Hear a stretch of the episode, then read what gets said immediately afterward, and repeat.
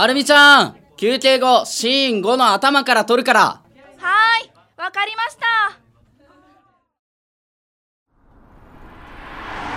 ほうじ茶だったかな。ないよ。販売機に並んでるのはへいお茶ととっても濃いお茶くらいだよ。え？うんダメなのかな？だからダメだって。会長はカフェイン抜きのほうじ茶じゃないと早く買ってきてね。休憩時間終わっちゃうわよ。はるみちゃんはさすがね。彼女デジタルの編集技術に関しては最高なんですよ。うん。昨日からの仕事ぶりを見ても19歳のアルバイトとは思えないね。僕たちもうかうかしてられないよ。そうなんですよね。フィニッシュは外部の協力会社に頼むんですが社内でのあらへんなんかは彼女で十分。いえ完璧なんですよね映像編集も画像編集も自由自在ですよ。それに彼女影のディレクターでもあるんですよ。影のディレクター？ええ。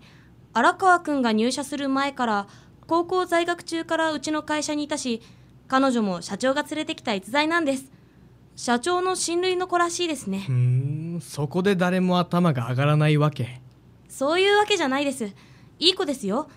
何でも知っているいい意味で影のディレクターですね大善さんも彼女がいる時は任せっきりですからね。糸井さんそこにある小さいレフ板持ってきてもらえます？それと後で荒川さんに電話してください。買い物に行ったっきりで間に合わないですよ。はいはい了解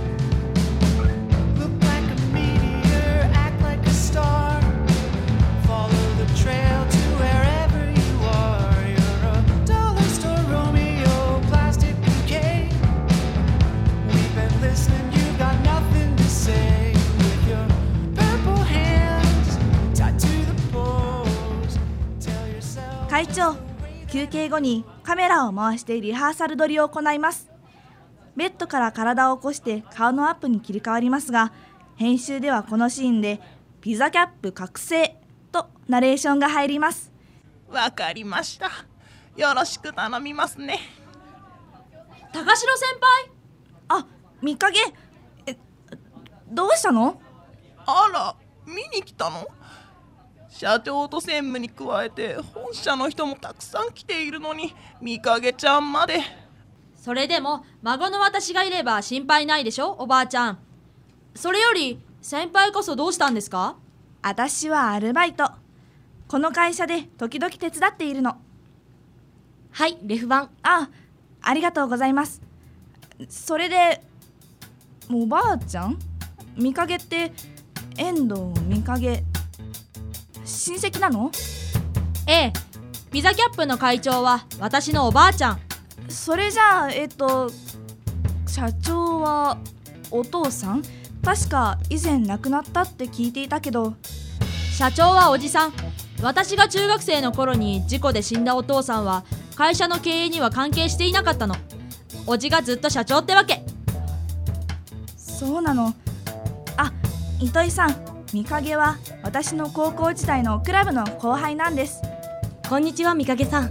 二人が知り合いだったとは驚いたわね。実は今回会長さんの出演を説得してくれたのはみかげさんなのよ。世の中狭いわね。見かけちゃんと若い監督さんが先輩後輩だったなんて。監督ってえ見影が会長さんを そうなの。プレゼン映像をおばあちゃんに見せられたけどおばあちゃん最初はあまり乗り気じゃなかったの。そこで私が面白そうだし最近はおじである社長と専務が中心になっている会社に少しは存在感を出せるんじゃないのって説得したの。ほれほれ見かけちゃんへえ社長と専務さんが？今はおじさんが社長だけどそのおじさんはおばあさんの娘の旦那さん。私のお父さんは会社に興味がなかったからおじさんが社長になったんだけど見影あなた確か一人っ子って言ってたでしょ？おじさんの次はもしかすればあなたじゃないの？まさか。私社長なんて興味ないし高校のクラブでやっている演劇が将来仕事にできればなって思っているんだけどな。ねおばあちゃん。会長さん。見影さん演技うまいんですよ。見かけちゃんの好きにすればいいですよ。よしはるみちゃん。休憩が終わったら次のシーンの撮影を始めようかところで荒川はどこだ？荒川さんは行方不明です。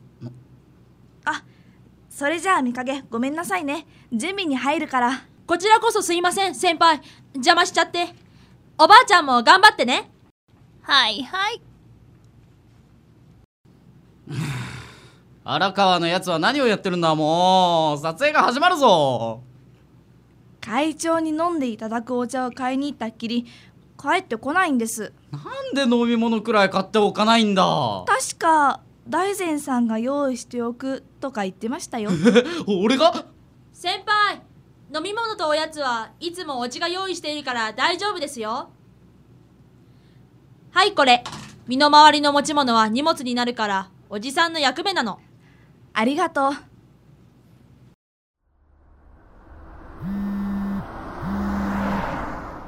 あもしもし？ああ糸井さん。ええ。カフェイン抜きのほうじ茶が見つからなくてちょっと困っているんですよ。ええええ。そうです。え？そうなんですか？それじゃあスタジオに戻ります。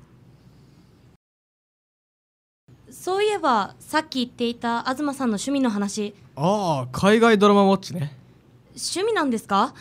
私も好きで見ますけど趣味になるとどこが違っています？最近はネットテレビであらゆるドラマが見れるようになったから同じ分野のドラマを見比べるんだ。実際にメジャーになっているドラマの周りには同じ時に多くのコピー品みたいなドラマが作られているんだよ。それを見比べて。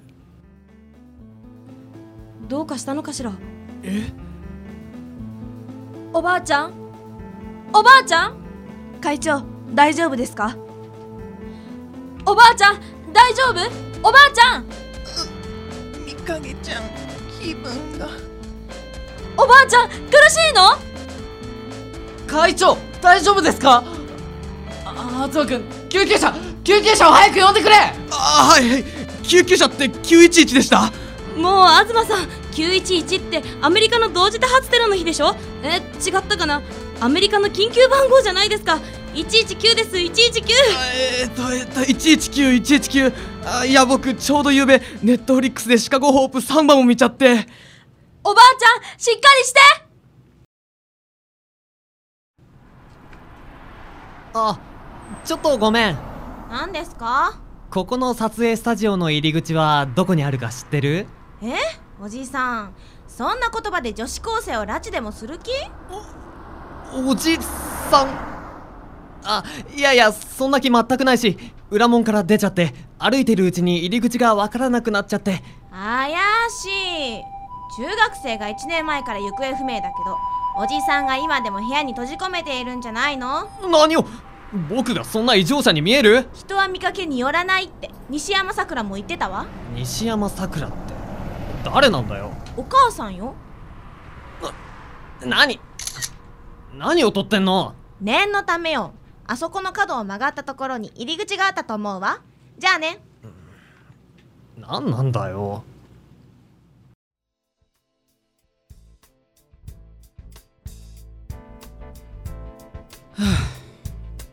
みんなお疲れだったな。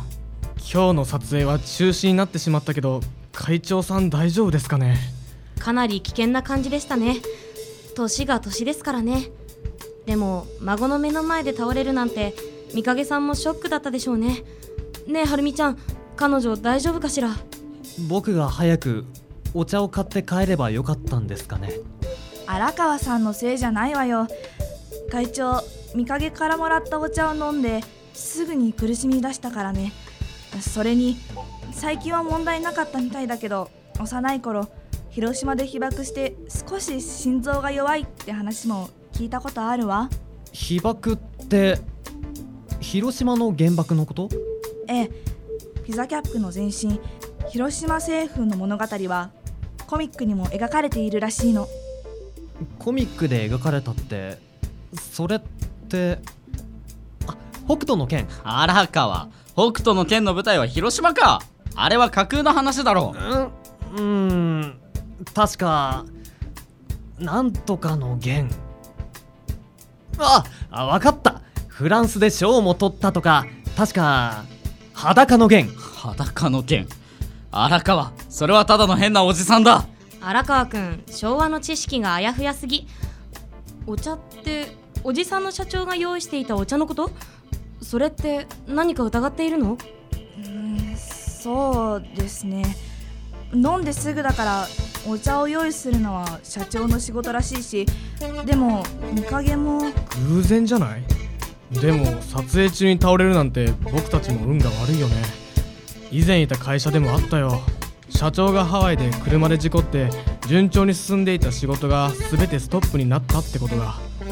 運が悪いのは確かですね。でも会長さんお年だけど見かけさんからは体調は悪くないって聞いていましたよ。原爆の後遺症も若い頃の話でそれで今回の出演も OK してもらっていたし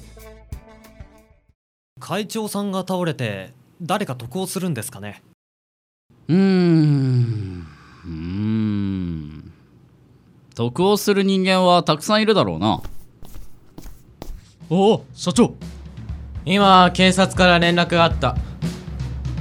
警察からですか？ああ警察からだ